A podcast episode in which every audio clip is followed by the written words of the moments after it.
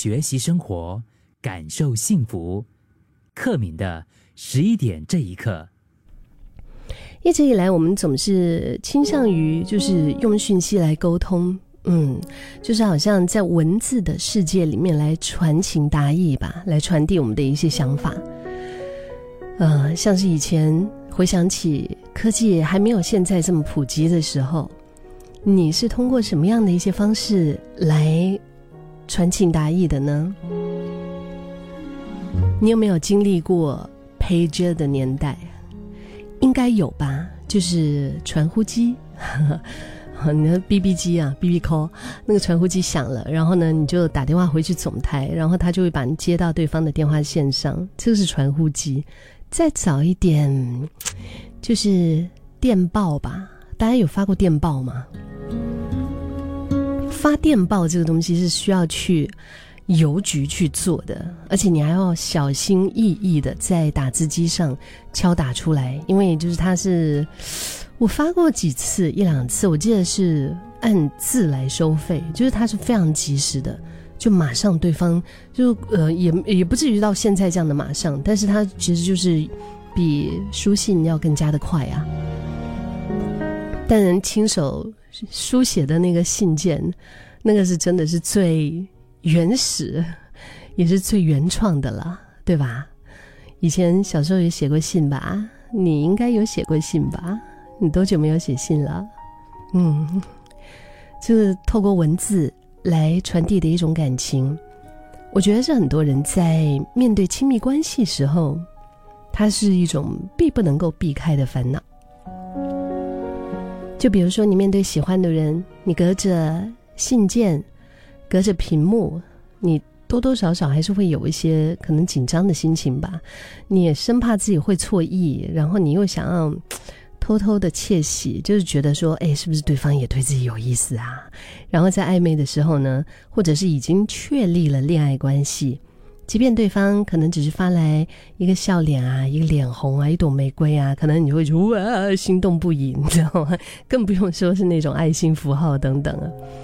可是，我们不难发现，有很多的情侣或者是暧昧关系，在现实生活当中的互动，好像没有比通讯息的时候来的热情。会不会啊？你会不会有这样子的共鸣啊？但如果有的话，你可以透过我们 就是广播当中及时的一个呃 WhatsApp 的沟通八八五幺零零三，嗯，让我知道。就是有没有这样子的情侣亲密关系？你会觉得，哎，我对着他面对面的时候，还不如我跟他 send message，我跟他互传信息，就是讯息的世界，好像来的更加的热情一些。这是为什么呢？Why？为什么？明明在传信息的时候，就两个人可能会有说不完的话题。哎，不管你们传的都是一些什么内容啊，也有可能是很无聊的那种，就是动图，对吗？那种 GIF 图啊、贴图啊，或者表情符号等等。但是到底是什么东西阻隔了现实生活当中的你们？如果是两个人还没有确立这个恋爱关系，可能我们也可以把这种情况就是归纳为。哎，双方可能是互相有好感，啊，可能是由于慢热，然后才出现一些落差，或者更直接的就是有达以上恋人未满，那隔着屏幕比较好说话了，对不对？你隔着一个屏幕，你自己可以，你自己可以就是斟酌，你可以想了然后撤回，有一些这个呃，就是发信息的功能，它是可以撤回的。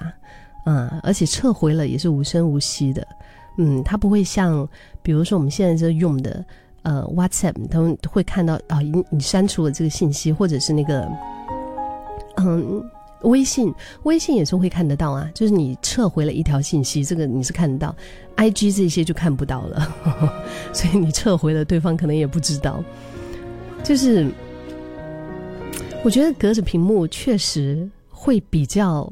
好说话，而且这种情况屡见不鲜，尤其是现在可能，哎，这个社会交友软体真的是盛行的一个社会，可能很多人是从来没有见面的网友啊，然后首几次约会的时候呢，难免就会有一些尴尬，不太善于交际的人就会更加的紧张，然后这个也是在情理之中，很能够让人理解的。但是比较令人费解的是什么呢？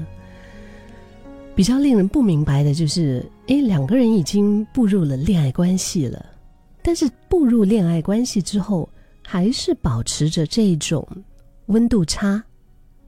嗯，我们撇开一向慢热的人，其中的一个原因可能和珍惜是有关系，就是你越是珍惜，你就越想伪装啊。就很多时候我们会害怕触碰到对方的底线。害怕把自己，嗯，不是怎么完美的那个部分展露出来，然后呢，就会变得更谨慎。热情讯息的背后呢，可能会经历很多次的重写，写了又重写，写了又重写，或者是删除。然后有趣的一些那个动图啊、贴图啊，它就是可以有好完全没有压力的展现出你心里面的那个表情啊。就不是不想正面的沟通，可能更多的时候是怕。真实的彼此，在沟通之后呢，反而会没有那么的讨喜，没有那么的讨人喜欢，所以他就会怎么样？就会沦落成为熟悉的陌生人。可是喜欢一个人，你也不能总是伪装的过火啊，你也不能总是把自己伪装成你觉得哇，你你想要那种人设。对方也是会看到你的，真正认识你的，除非你们就是不是认真的。就是你喜欢一个人，你不能总是伪装的过活，你要学习表达和理解对方，才会是一个更健康的关系吧。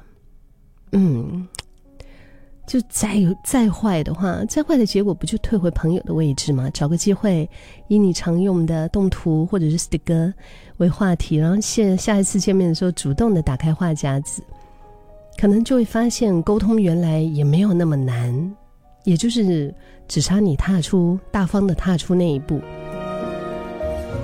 我们当情绪升起来的时候，好好的向对方说出你的感受，才可能一起讨论让双方都舒服的解决方案。不然的话，它就是单方面的输出情绪啊，在一段关系里面，就是常会看到这种，就是另外一方是安静的，然后。一方呢就在那边不拉不拉不拉不拉不拉不拉不拉，他那个不叫做沟通，叫宣泄，叫发泄，真的是叫，哎，叫吵死人。就当下也好，过后也好，如果是有另一步的，就是进一步的，嗯，讨论的话，好像那才是一种沟通。嗯，再坏的结果，不也就是发现彼此没那么合适，而退回到朋友的位置？或者是退回陌生人，再勇敢一点，说不定还是可以牵手走到最后的。这不是 all or nothing，因为每一次的沟通都是 everything。十一点这一刻，讯息里的你总是更爱我。听我讲说，柯明啊，你在说着我的心情啊。我的第一张的情书，这是八零八三，他说我到现在还收着。所以这封情书是你写给对方的，还是对方写给你的？然后听还有这位朋友他讲，有以前我们都会用一三一四三三四四来做暗号。对对对，我记得那个年代啊，应该是九八年九七年的时候，突然间很流行数字恋爱啊。你知道为什么我会这么记得吗？因为我我很喜欢范晓萱。范晓萱她有一首歌，她就是数字恋爱，所以她就会唱到啊，嗯，哒哒哒哒哒哒哒，都是什么都是都是我想你，五二零是我爱你，零零零是要 kissing something 来的，就是他全部用这种数字做暗号。然后这位朋友他说，写家书的年代非常的珍贵，尤其是喜欢在晚上的时候写家书，特别的有感情啊。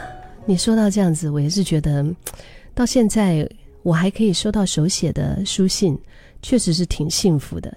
但是我已经好久没有提笔写书信了，